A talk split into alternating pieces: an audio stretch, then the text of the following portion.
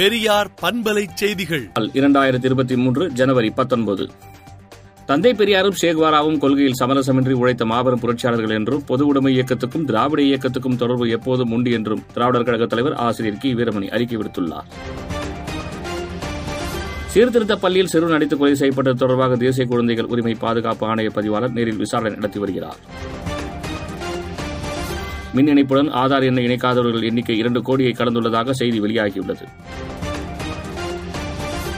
மக்களை தேடி மருத்துவ திட்டத்துக்காக ரூபாய் எண்பத்தைந்து கோடி ஒதுக்கீடு செய்யப்பட்டதாக மக்கள் நல்வாழ்வுத்துறை அமைச்சர் மா. சுப்பிரமணியன் விளக்கம் அளித்துள்ளார்.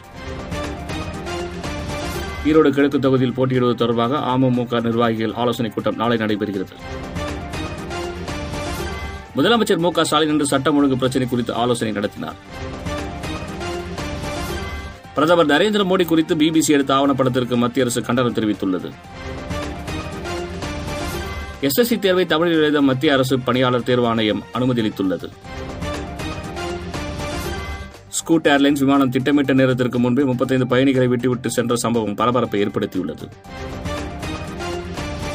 வழக்கை விசாரித்த நீதிபதிகள் ராமர் பாலம் தொடர்பான இடையீட்டு மனுக்களை முடித்து வைத்து உத்தரவிட்டனர்.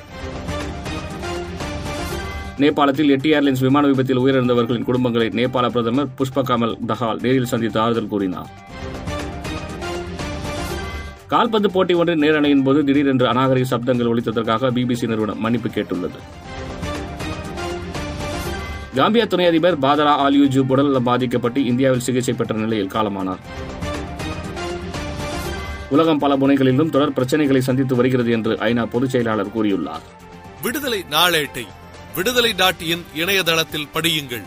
பெரியார் பண்பலை செய்திகளை நாள்தோறும் உங்கள் செல்பேசியிலேயே கேட்பதற்கு எட்டு ஒன்று இரண்டு நான்கு ஒன்று ஐந்து இரண்டு இரண்டு இரண்டு இரண்டு என்ற எண்ணுக்கு பெரியார் எஃப்எம் நியூஸ் என்று வாட்ஸ்அப் மூலம் செய்தி அனுப்புங்கள்.